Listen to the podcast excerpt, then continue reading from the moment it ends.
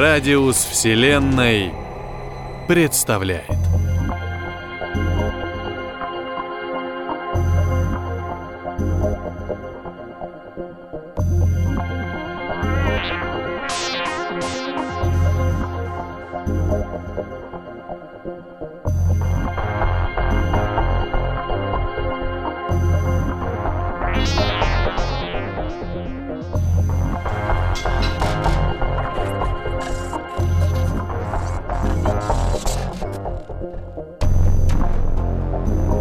Дмитрий Басманов. Ближайшая цель.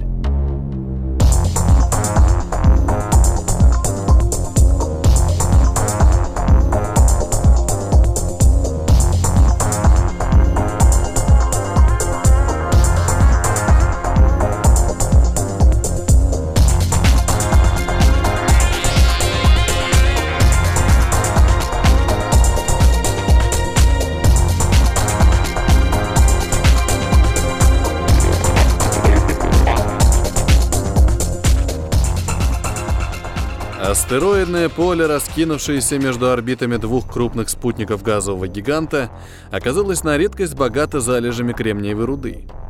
Капитан Крейден давно искал его и уже отчаялся было найти. Помогла купленная при случае карта распределения плотности вещества. По ней-то и удалось вычислить координаты этого кремниевого Эльдорадо.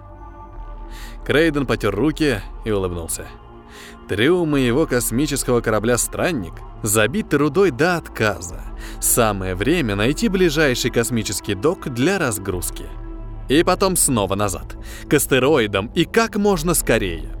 Пока ушлые разведчики крупных рудодобывающих корпораций не разнюхали это место – Тогда с месторождением можно было бы распрощаться. Огромные гиперкарго, транспорты в тысячи раз больше странника растащат руду всего за месяц-другой. При мысли об этом Крейден поерзал в своем пилотском кресле и тряхнул головой. Ну уж нет. Он успеет очепнуть свой кусок пирога. «Эй, Хэп, подойди-ка на мостик!»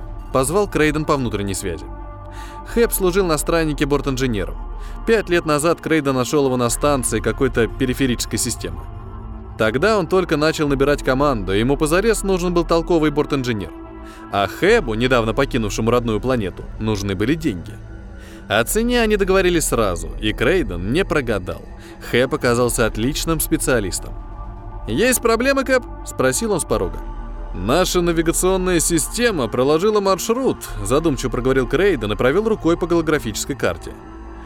«Вот здесь отмечена траектория до ближайшей станции Мост-4. Но меня смущает небольшая туманность на нашем пути». Крейден ткнул пальцем в точку на линии. «Вот здесь, на этом отрезке. Что думаешь?» Хэп подошел к аппаратуре и принялся изучать показания навигационного компьютера. «Плата с материи невысока. Думаю, должны проскочить». А попробуй другую траекторию. Крейден вздохнул. Пробовал. Руды мы загрузили под завязку. И теперь нужна прорва энергии, чтобы разогнать всю эту массу. И любое отклонение резко увеличит время в пути. А мне этого ну никак бы не хотелось. К тому же топливо у нас в обрез. Хэп пожал плечами. Добавь мощности на фронтальные силовые поля. Хм, дельная мысль, Хэп. Пожалуй, так и поступим. Хэп покинул мостик, и Крейден лениво развалился в кресле. До станции Мост-4 примерно сутки перехода на сверхсветовой скорости. Придется потратить почти все топливо для энергореактора, но игра стоила свеч. На деньги, вырученные от продажи руды, можно будет расширить грузовой отсек и пополнить запасы. Возможно, удастся сделать десяток рейсов, прежде чем разведчики из Рудакона или скауты из планетарных шахт обнаружат активность странника и проследят его маршрут.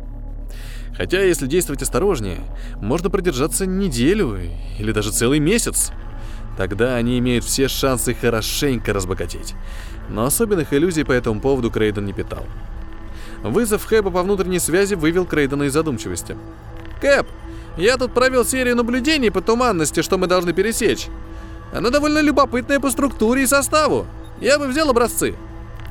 «Слушай, Хэп, ты ж знаешь, пыль меня не сильно интересует если только она не золотая. К тому же, сам понимаешь, для забора проб придется сбрасывать сверхсветовую и выходить в релятивистское пространство. А это все затратно по энергии. Хэп помедлил с ответом.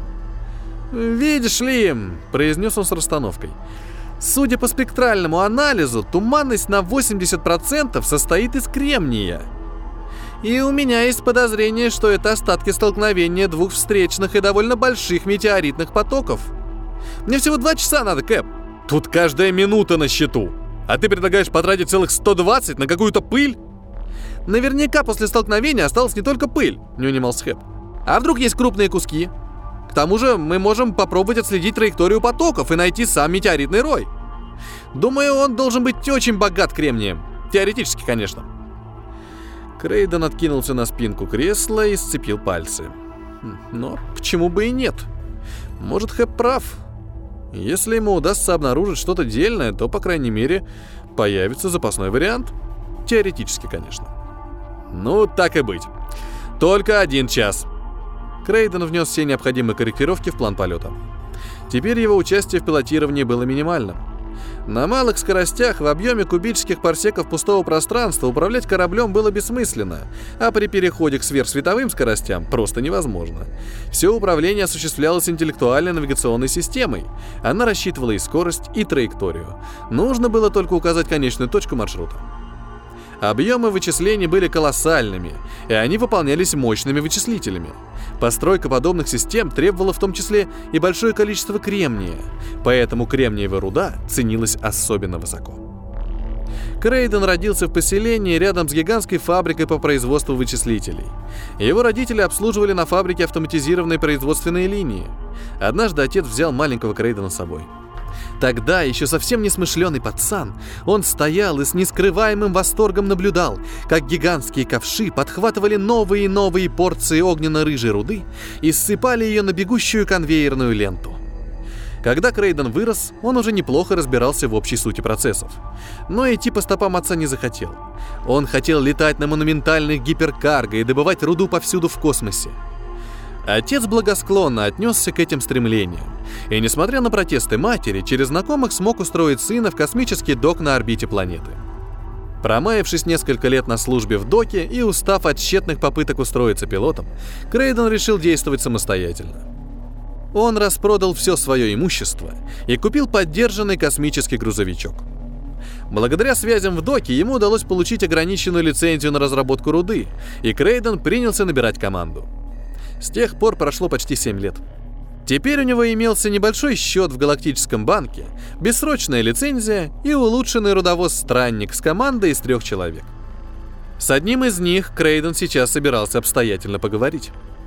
Он спустился на нижнюю палубу и прошел к медотсеку. Постучался. «Да, Крей, входи». Хач служила медиком. Невысокая, коротко стриженная брюнетка, она была родом с Земли – Крейден познакомился с ней случайно в одном из баров, когда после порции экзотического коктейля ему стало плохо. Хач первой пришла на помощь. «Я хотел с тобой поболтать, пока время появилось». Хач поджала губы и вздохнула. «Послушай, я не изменю своего решения, что бы ты мне ни предложил. Извини». «Мне даже нельзя сказать, что я все еще надеюсь». «Сказать можешь», — улыбнулась она в ответ. «Но даже не думай меня уговаривать, решение я уже приняла». «Сколько ты служишь на страннике?» — спросил Крейден, прислоняясь спиной к металлической стенке. И сам тут же ответил. «Пять лет. Пять лет, Хач. Разве я мало тебе плачу?» «Дело не в деньгах, Крей.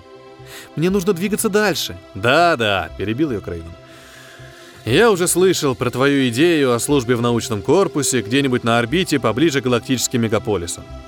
Но я же не против, чтобы ты пошла на повышение. Но давай немного повременим, а?» Я не могу ждать, извини. У меня сейчас достаточно денег, есть отличное предложение. Работа, которую мне предложили, это моя цель в жизни, понимаешь? Я к ней стремилась, и я этого не скрывала, когда шла на странник. Ты знал об этом, Крей? Да, знал. Вздохнул Крейден и направился к выходу. Скоро мы будем на станции Мост-4.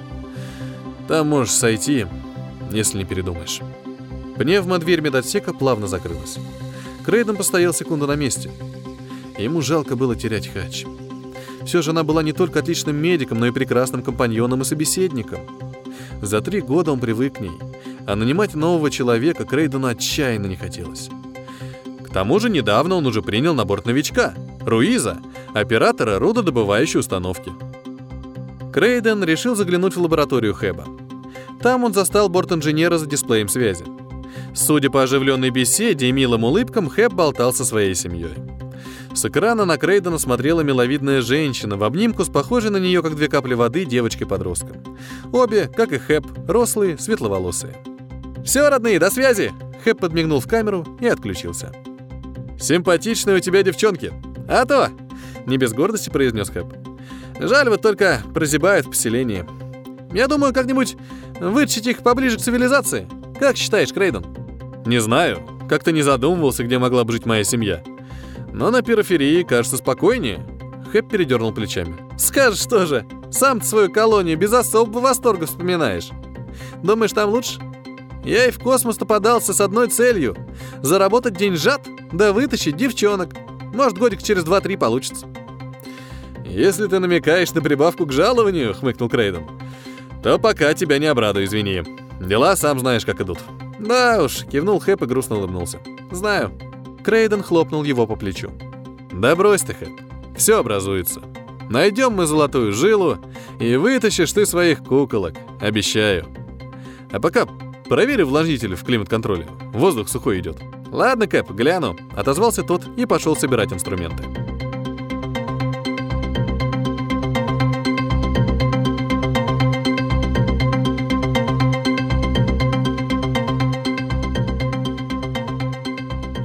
Станция подтвердила разрешение на стыковку. Крейден передал управление кораблем автоматической стыковочной системе и включил общую связь. «Всем приготовиться!» — сообщил он команде. «Стыковка через 30 секунд!» Странник скользнул в открытый проем шлюзовой камеры. Крейден бегло осмотрел стандартный грузовой док. На посадочной платформе уже горели сигнальные огни, а роботы-манипуляторы ожидали команды на разгрузку. Станция МОС-4 не могла похвастаться современным оборудованием, но проблем с опустошением трюма возникнуть не должно. Крейден в предвкушении прибыли от хорошей продажи широко улыбался. Корабль плавно опустился на платформу, послышался гул выдвигаемых опор. Странник замер на секунду и вдруг резко качнулся на правый борт, так что Крейден едва не вылетел из кресла. «Дьявол!» — чертыхнулся он и запросил по общей связи. «Все целые!»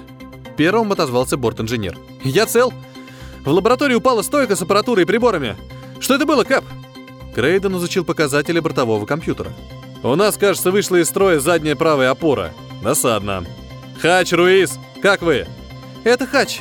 У меня все в норме. Правда, придется снова порядок в медотсеке наводить.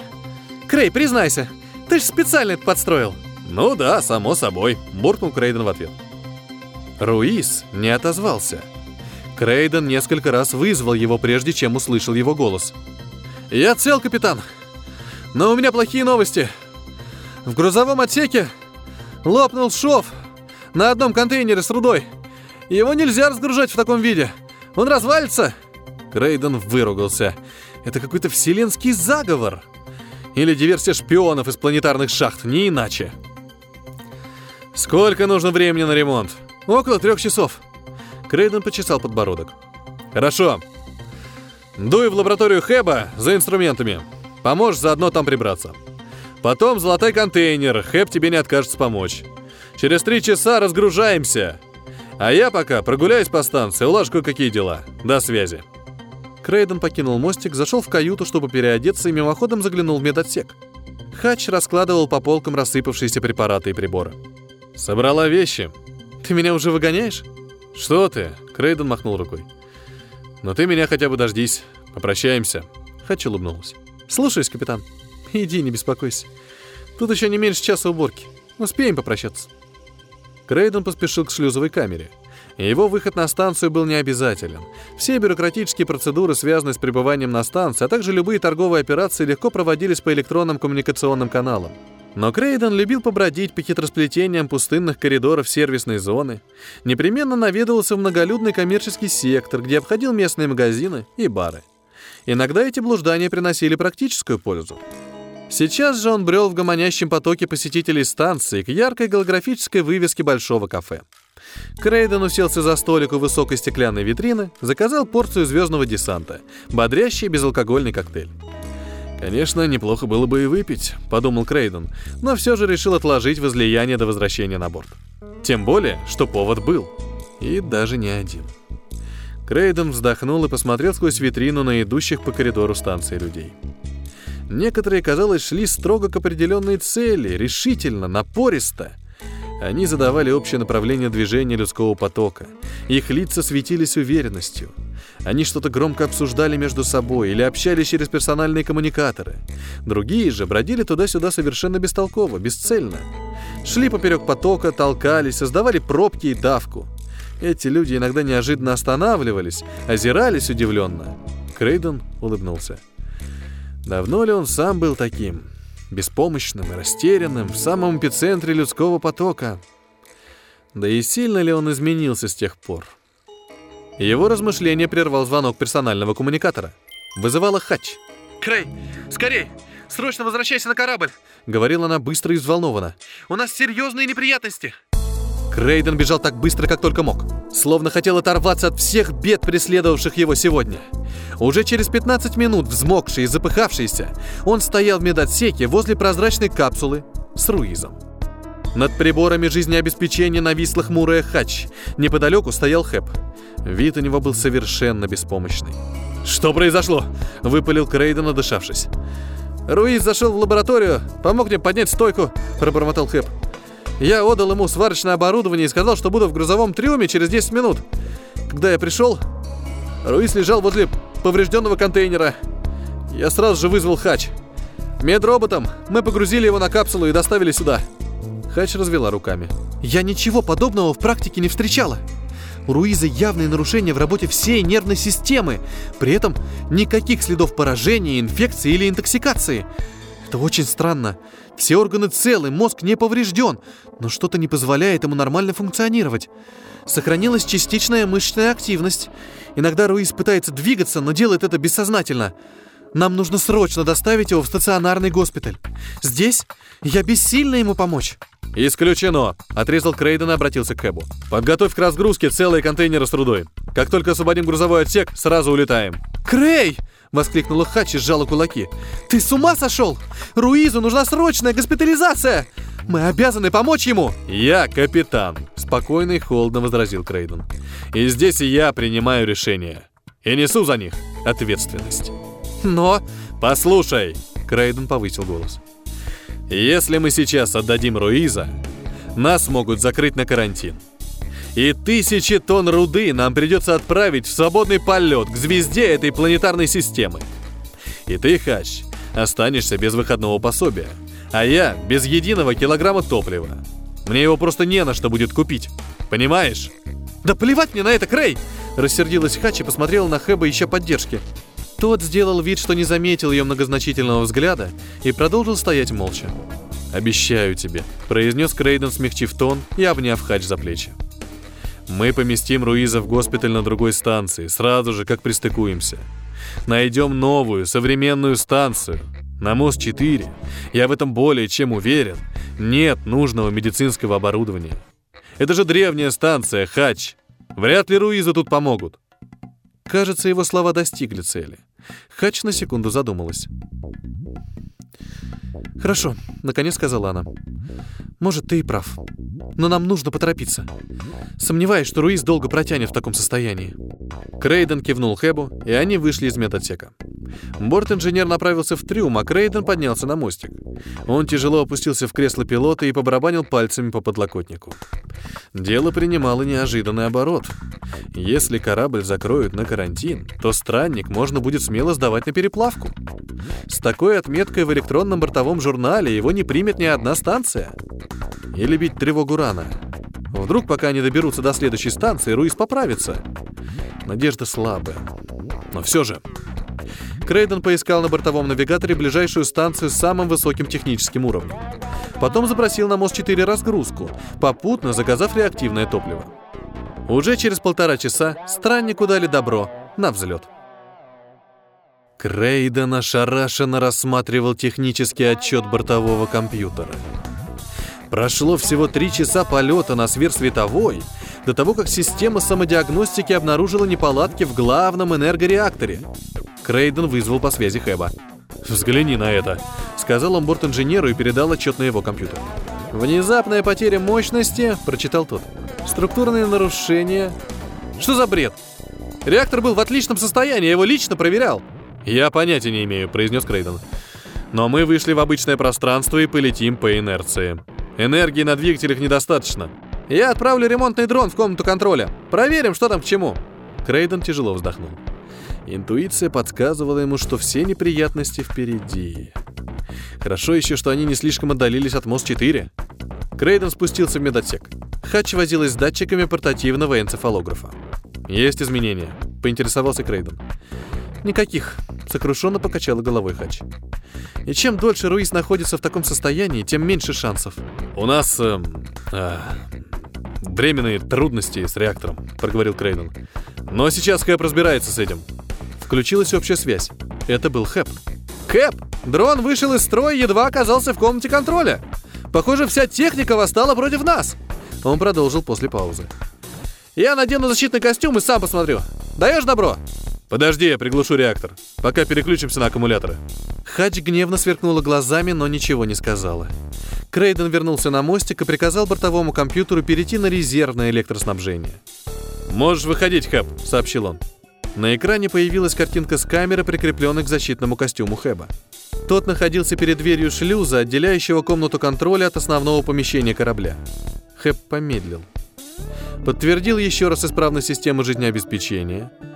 И, наконец, разблокировал электрозамки шлюзовой двери. Гидравлические приводы легко сдвинули массивную плиту в сторону. Помещение комнаты контроля освещалось только аварийными фонарями. В их неярком свете с трудом можно было различить контуры стоек с аппаратуры управления реактором и толстые пучки энергокабелей. Хэп держался уверенно. Защитный костюм обладал встроенным инфракрасным зрением, так что сумрак не был помехой. «Плохая видимость», — сообщил Хэп. «Тут, похоже, задымление». Он прошел мимо центральной консоли, повозился с диагностической панелью, что-то бурча себе под нос. «Кажется, я нашел причину, Кэп!» — воскликнул Хэп. «Прогорела оболочка седьмого энерговывода. Замыканием и потоком плазмы сожгло удерживающий магнит. Под раздачу попал и сервисный кабель. Я переключил прокачку мощностей через целые энерговыводы. Думаю, двигатели мы сможем запустить. Но ремонт нужен серьезный. Придется возвращаться на мост-4. Все понятно, отозвался Крейден. Давай, Хэп, уходи оттуда. Что-то неспокойно мне. Хэп забрал ремонтного дрона, валявшегося недалеко от входа, и покинул комнату контроля. Видеотрансляция прервалась, и Крейден позволил себе немного расслабиться. «Слушай, Кэп!» — раздался по связи голос Хэба. «Я тут в примесях дыма кое-что интересное обнаружил. Пойду поковыряюсь в лаборатории. Заодно проверю дрон». Крейден согласился. Предварительный тест система показал. Мощности, передаваемой на двигателе, едва хватит, чтобы разогнаться страннику до около световой скорости, а значит возвращение на мост 4 затягивается. Он сообщил об этом Хач. Там мрачно заметила, что не ручается за жизнь Руиза, но постарается продержать его до стыковки.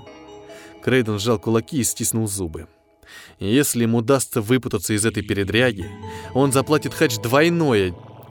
Нет, хаоса, вот подери, тройное выходное пособие. Бортовая навигационная система получила новые указания — Реактор вышел на номинальную мощность, особые поля изолировали странника от евклидовой реальности, поместив корабль в собственную систему отсчета. Здесь действовали другие геометрические соотношения, что позволяло, двигаясь в пределах релятивистских скоростей, преодолевать в реальном мире гигантские расстояния. Крейден пошевелился в кресле, потер затекшую руку. Потом еще раз проверил и перепроверил расчеты, которые проводил последние два часа. Количество потерянной из-за неисправности энергии оказалось незначительным, но его было явно больше, чем выделялось при коротком замыкании. Даже если учитывать несколько килограмм испарившегося ферромагнетика и термозащиты. Или Крейден запутался в формулах, или врут системы самодиагностики – Хэп мог бы взглянуть на расчеты свежим взглядом и наверняка нашел бы, куда делась разница. Но на вызов он не откликался. Крейден подключился к камере наблюдения, установленной в лаборатории. Хэп стоял возле стола спиной к объективу и, казалось, что-то рассматривал на экране хроматографа. Потом он вдруг поднял руку на высоту плеча и запрокинул голову. Прошло секунд десять, и борт-инженер сделал шаг назад, неуклюже вывернув стопу. Вторая рука принялась описывать в воздухе нелепые фигуры. Еще через секунду Хэп медленно опустился на пол. Крейден сорвался с места, на ходу вызывая хач. «Готовь медробота! Быстро!» — крикнул он. Уже через минуту они стояли перед дверью лаборатории. Хач была бледна, губы ее дрожали. «Что случилось, Крей?» «С Хэбом что-то происходит. Сейчас сама увидишь. Заходим». Они вошли. Впереди каталась роботизированная платформа с манипуляторами-подъемниками. Помещение лаборатории было небольшим. Хэп лежал почти у самого входа. Робот быстро переложил тело на платформу и подключил датчики. Глаза Хэба были открыты, но смотрели совершенно безжизненно. От этого кукольного взгляда Крейдену стало не по себе. «Те же симптомы, что и у Руиза», — произнесла Хач и повернулась к Рейдену. «Изолируй Хэба в медотсеке», — распорядился Крейден. «А сама перебирайся ко мне на мостик. Оттуда можно удаленно управлять медицинской аппаратурой». Робот с телом борт-инженера в сопровождении Хач покинули лабораторию. Крейден накинул взглядом работающие приборы. Что исследовал Хэп? Прикасаться к аппаратуре он не рискнул. Доступ ко всем материалам и результатам можно было получить по внутренним электронным коммуникациям. Крейден вернулся на мостик. Там его уже ждала Хач. Она сидела в кресле помощника капитана и растерянно смотрела на картину, передаваемую камерой наблюдения в лаборатории. Крейден встал рядом. «Смотри-ка», — вдруг сказал он и провел пальцем по сенсорному датчику, масштабируя картинку. Голова у Руиза вся в пыли, будто он из старого шкафа вылез. Хач моргнула. Робот приводил его в порядок, прежде чем поместить в капсулу. Что за ерунда? Крейден тем временем навел камеру на лежащего Хэба. Медленно обследовал каждый сантиметр. На волосах возле ушной раковины он обнаружил пыльный налет, едва различимый из-за оптических искажений и квантования сигнала. «Я думаю, это не пыль», — сказал наконец Хач. «Возможно, это колония микроорганизмов. Нужно проверить». «Проверяй», — согласился Крейден. «А я пока разберусь с исследованиями Хэба. Чувства они как-то связаны с нашими неприятностями». Он уселся в кресло и подключился к компьютеру в лаборатории. Нужные данные отыскались быстро. Хэп снабдил почти все результаты исследования аудиокомментариями. «Образцы соскопов с костюма защиты?» — говорил его взволнованный голос. «По спектральным показателям очень близки к образцу номер один. Внутренняя структура пробы идентична. Удивительно, но это абсолютно та же пыль, что и в первом образце. Не пойму только, как она могла оказаться в контрольной комнате?» Крейден открыл виртуальную пространственную модель. Крошечные треугольники разных оттенков образовывали удивительно гармоничную фрактальную структуру, похожую на ветвистое дерево с множеством расходящихся в бесконечность лучей островков. В пояснениях к модели Хэп указал. Основы структуры составляют кремний полимерные цепочки с нестандартными связями. Каждый сегмент представляет собой самодостаточный активный агент – Образец номер один нужно показать толковому химику, чтобы прояснить некоторые аспекты аномальных адгезий и способности к репликации отдельных фрагментов. Крейден задумался. Что за образец номер один? Он посмотрел несколько каталогов с записями, пока не нашел нужную. Образец номер один был сфотографирован, когда странник проходил туманность на пути к МОС-4. Последний комментарий к пробе гласил. Утрачен в результате повреждения контейнера. «Что у тебя?» – спросил Крейден. Хач провела рукой по лицу. Ничего. Стандартная диагностика не вывела наличие вируса или грибка. Это обычная кремниевая пыль. Крейден вдруг почувствовал, что смертельно устал. «Не совсем обычная», — проговорил он, откидываясь в кресле. «Это сложно организованная структура. Я, честно говоря, мало что понял из записей Хэба. Посмотри, может быть, ты разберешься. А я пока пойду вздремну». Крейден спустился в свою каюту. До стыковки со станцией оставалось около пяти часов, так что часик-другой сна ему не помешают. Заснул Крейден сразу, едва улегся. Сновидения пришли бестолковой чередой гротескных сюжетов, причудливо переплетающихся, лишенных логики. Крейдену снились коридоры станции, ветвящиеся подобно фрактальной структуре. По коридорам куда-то спешили люди. Крейден со страхом заглядывал в глаза прохожим, а они взирали на него кукольным взглядом Хэба и торопились дальше. Потом он проснулся от сигнала вызова. Хач плакала. «Руиз умер», — всхлипнула она и отключилась. Крейден обнял Хач за плечи. «Иди отдохни теперь ты. Мы все равно уже ничем не сможем помочь». «Это ужасно, Крей!» Снова всхлипнула она. «Мне кажется, я знаю, с чем мы имеем дело!» Хач указала на экран, где вращалась трехмерная модель, и со вздохом продолжила. Я сначала не могла сообразить, что же мне напоминает эта структура. Здесь есть определенный порядок, гармония. Каждая часть повторяет целое и, будучи отделена, способна к регенерации и росту в самостоятельную структуру. И только когда я масштабировала модель, я поняла, на что она похожа. Это же нейронная сеть, Крей! Вглядись в эти отростки! Это же аксоны! Посмотри на картинку электрической активности. Она в динамике. Звучит странно, но наша пыль — это живой объект. Не исключено, что эта структура способна к осмысленной деятельности. Крейден изумленно уставился на Хач. «Живой? Да как такое возможно?» Вероятно, за миллиарды лет отдельные части туманности каким-то образом смогли самоорганизоваться. Пути эволюции неисповедимы. То, что я вижу по формальным признакам, можно отнести к живой структуре, пусть и не белковой формы. И эта структура довольно успешно паразитирует.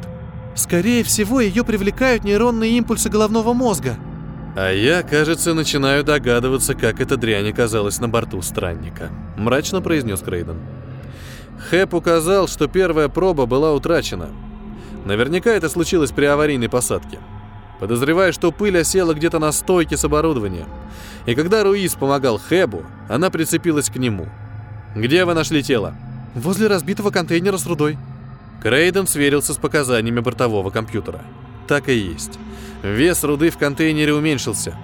Последний контрольный замер производился сразу после аварии. Этой штуке нужен был кремний. Оно добралось до контейнера и сожрало часть руды. А потом ему или ей потребовалась энергия. Оно как-то умудрилось проникнуть в контрольную комнату и разрушить седьмой энерговывод. Крейден замолк на секунду, глядя прямо перед собой. Это было не задымление, как сначала решил Хэп. Эта часть пыли оказалась на защитном костюме. Это, я думаю, и погубило беднягу. Не сговариваясь, они посмотрели на видео, транслируемое лабораторной камерой. Хэп стоял возле платформы в какой-то неестественной позе. Ноги вывернуты, руки скрючены, сведены судорогой.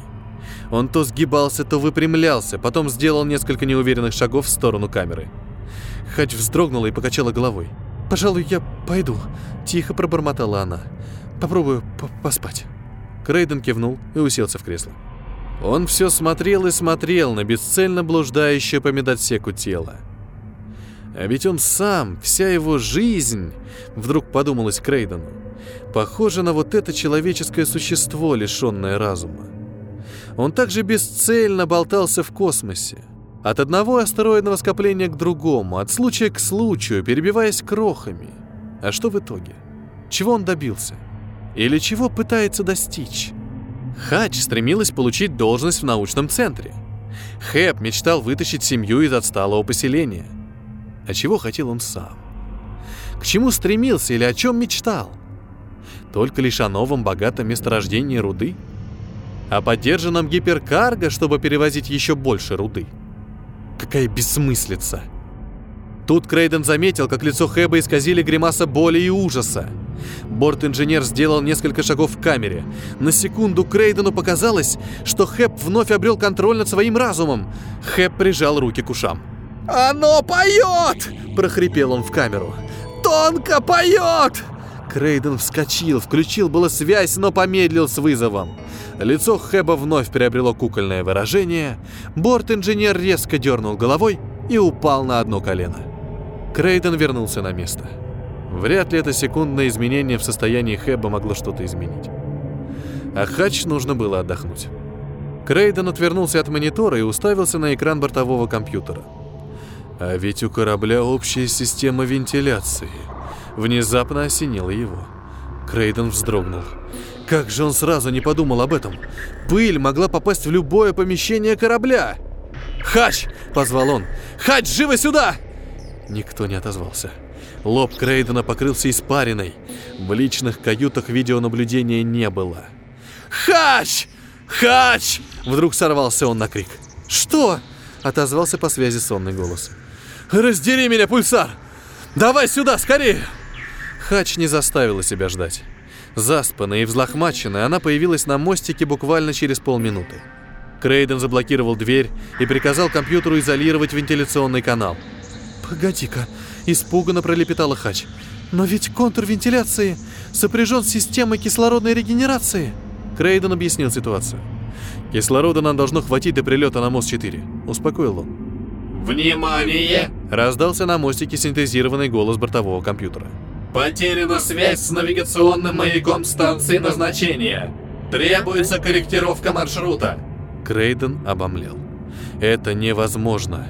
Хач с беспокойством посмотрел на него. «Что это значит?» «Станция Мост-4 больше не транслирует пеленгующий сигнал». «Но почему?» Крейден закрыл лицо руками. Потом медленно откинулся на спинку кресла. Даже боюсь предположить, что там могло случиться. Подумай сама. Ведь пыль могла остаться на корпусе странника, когда мы проходили сквозь туманность. Хочешь сказать? Хочу молкнуть на секунду, оцепенев от внезапно озарившей ее догадки. Станция заражена? Все может быть. Разорви меня, гравитация. Должен же быть способ избавиться от этой напасти. Хач, ты же медик. Попробуй найти уязвимые места у этой гадости. А я пока займусь вычислением траектории МОС-4. Стыковаться придется вручную. Крейден с головой ушел в изучение показателей бортовых систем. Хач сидела какое-то время неподвижно, переводя взгляд от одного монитора к другому. «Никак не могу сосредоточиться», — пробормотала она. «У меня просто в голове не укладывается. Крей!» Надо было сразу поставить в известность службы контроля на станции. «И что теперь?» — раздраженно бросил Крейден. «Время вспять не повернешь, Хач!» Он пристально посмотрел в ее наполненные страхом глаза. «Послушай меня. Возьми себя в руки. Изучи пыль вдоль и поперек. Я уверен, есть способ ее уничтожить. Но я даже не знаю, с чего начать». Крейден пожал плечами. «Посмотри записи Хэба еще раз. Наверняка найдешь зацепку. Кстати, пока ты спала, Хэб на несколько секунд пришел в сознание. Я не уверен, но он, кажется, сказал что-то вроде «оно тонко поет». На мостике воцарило молчание. Крейден вернулся к расчету. Теперь станция превратилась в объект на таком расстоянии мало отличимый от миллиона других. Крупные астероиды, спутники планет, обломки больших кораблей кружили по многочисленным орбитам. Навигационной системе странника требовалась вся его вычислительная мощь, чтобы среди хаоса радиосигнатур выявить нужную. Крейден проанализировал изменения сигнала от МОС-4 за миллисекунды до отключения маяка, учел эффект Доплера и установил примерный вектор движения станции. Теперь оставалось выделить сигнатуру отраженного сигнала от радиосканеров странника. Тогда навигационная система могла бы отслеживать движение и местоположение МОС-4 обычными радарами – «Крей!» — возбужденно проговорила Хач. «Мне кажется, я нашла способ разрушить структуру пыли!» «Умничка! Выкладывай!» Хач потерла глаза и устало улыбнулась. «Сначала я не придала значения твоим словам про пение, но потом нашла среди результатов общего параметрического исследования, из тех, что проводил Хэп, интересную особенность. В массе пылевого облака наблюдаются периодические механические колебания, которые Хэп и воспринимал как звук — Природа колебаний, скорее всего, электронная и как-то связана с внутренней электрохимической активностью пыли. Но это не важно. Важно то, что ее внутренняя фрактальная структура очень чувствительна к резонансу. Если сформировать сильное излучение нужной частоты, структура пойдет в разнос и при пиковых нагрузках просто рассыплется. А проще способов нет? Хач почесала затылок. Конечно, пыль банально боится влаги. Но где ее взять на страннике в таких объемах? Вполне возможно, кремниевые структуры не вынесут и слишком сильного нагрева. Но тогда нам придется взорвать корабль, чтобы полностью уничтожить пыль. Надеюсь, мы с таким решением пока повременим. В нашей ситуации мой метод подойдет лучше всего. Причем электромагнитные импульсы должны быть гораздо эффективнее звуковых. Требуемую частоту я определила и внесла в протокол исследования. Внимание! Вновь вмешался в разговор мягкий баритон бортового синтезатора. Потеря мощности на двигателях. Структурные нарушения в работе реактора. Я боялся этого больше всего, произнес Крейден, изучая поступивший отчет. Мы потеряли скорость и вышли в обычное пространство. Радиосканеры нащупали МОС-4, но до нее теперь не меньше восьми часов полета. Хач окинула взглядом монитор, на котором выводилась картинка с внутренних камер видеонаблюдения. Пыль повсюду, Крей. По всему кораблю. Нам не хватит кислорода до стыковки. На мостике есть аварийный скафандр. Хач прикрыла глаза. Скафандр только один. Капитан здесь ты, я знаю. Но сейчас мы поступим так, как я скажу. Она вскинула руку, предупреждая Крейдена от попытки что-либо сказать. Я введу себя в состояние искусственной комы. Не хочу испытывать всех прелестей заражения. А ты сражайся дальше. И если появится шанс спасти наши жизни... Что ж, я надеюсь, что ты им воспользуешься. Крейден с тоской смотрел на неподвижно лежащую хач. Система самоочистки то и дело смывала пыль, налипавшую на забрало его скафандра. Медотсек почти полностью погрузился в пыльную дымку, клубившуюся и подрагивающую. Где-то в глубине отсека послышался шорох. Крейден перевел взгляд и с трудом разглядел смутно угадывающиеся очертания тела Хэба. Тот попытался встать, но неуклюже завалился на бок и тут же выгнулся дугой в проксизме мышечного спазма. Труп Руиза оставался в капсуле. Страх мешал Крейдену думать. Он стоял у входа в медотсек и просто смотрел. Он остался один. Возможно, кому-то удалось спастись на мост 4, но до станции нужно было еще добраться. А пыль с невероятной скоростью поглощала энергию реактора, выгрызала ионы кремния из электронного оборудования. Скоро, очень скоро странник превратится в безжизненный кусок металла, стекла и пластика. Крейден сжал кулаки. Не бывать этому. Он должен спасти оставшихся в живых людей. Должен спасти корабль. Ведь в случившемся есть большая доля его, Крейдена, вины. И его ближайшей целью станет избавление странника от пыли. Крейден вернулся на мостик. Системы самодиагностики рапортовали о критических повреждениях многих систем. На экране сыпались бессмысленные показания бившихся в электронной агонии датчиков. Пыль неумолимо и методично разрушала корабль. Крейден отыскал последние записи, сделанные Хач. Так, чтобы уничтожить пыль, требовалось мощное электромагнитное излучение определенной частоты. Но где взять подходящий источник? Взгляд Крейдена упал на изображение двигателей. Вот оно! В момент запуска двигательных установок наверняка формируется сильный импульс. Крейден включил детектор излучения и приказал бортовому компьютеру произвести тестовый запуск двигателей на оставшихся мощностях. Четыре высоких горки на виртуальной диаграмме напряженности поля подтвердили его соображения. Крейден ввел в навигационную систему новую программу полета, настроив нужную частоту запуска. Если его затея не сработает, останется последний, стопроцентный вариант. Крейден зажмурился и дал добро на запуск. Корабль ходил ходуном и дергался, будто в эпилептическом припадке. Металлический корпус жалобно скрипел и, казалось, готов вот-вот развалиться от перегрузок. Освещение появлялось и пропадало вновь. Мостик озарила вспышка короткого замыкания. Разноцветные искры окалины рассыпались вокруг вцепившегося в кресло Крейдена. Вскоре толчки ослабли, а потом стихли совсем. Станция Мост-4 находилась уже совсем близко — хотя на обзорных экранах она все еще не отличалась размерами от бесчисленных звезд. Крейден отвлекся от навигации на мониторы системы видеонаблюдения. Несколько видеокамер уцелело, в том числе и та, что была в медотсеке. Пыль исчезла. Крейден подскочил так быстро, как только позволял ему громоздкий скафандр. Что там с Хачи Хэбом? Он спустился в медотсек. Тело бортового инженера запуталось в плетении проводов, вывалившихся из разбитого короба. Хач лежала лицом вниз возле платформы медробота. Крейдену пришлось попотеть, чтобы освободить Хэба от опутавших его пучков кабелей. Он осторожно положил тело рядом с платформой и прицепил датчик кардиографа. Диаграмма оставалась пустой.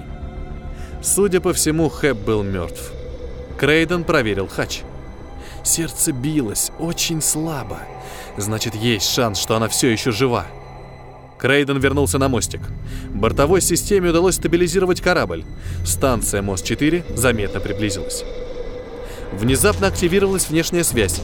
Сначала слышалось только шипение помех, потом раздался взволнованный голос оператора. «Вызывает Мост-4! У нас критическая ситуация! Всем кораблям внимание! На станции эпидемия неизвестной болезни! Просим передать сигнал бедствия! Наши электронные системы оповещения повреждены! Энергетические системы вышли из строя! Крейден включил передачу. Говорит капитан корабля «Странник». Я знаю, как вам помочь. Он улыбнулся. Он должен был спасти людей на станции. И он должен был найти кого-нибудь, кто вернул бы к жизни Хач. Пока это была его главная цель в жизни.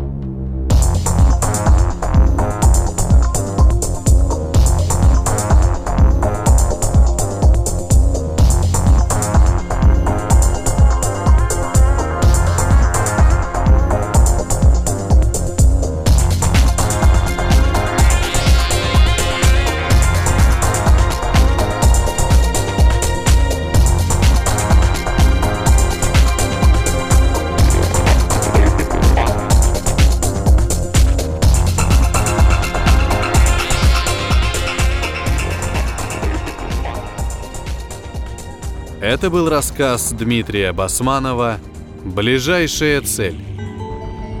Для вас читал Петроник, музыкальное оформление Пеллик.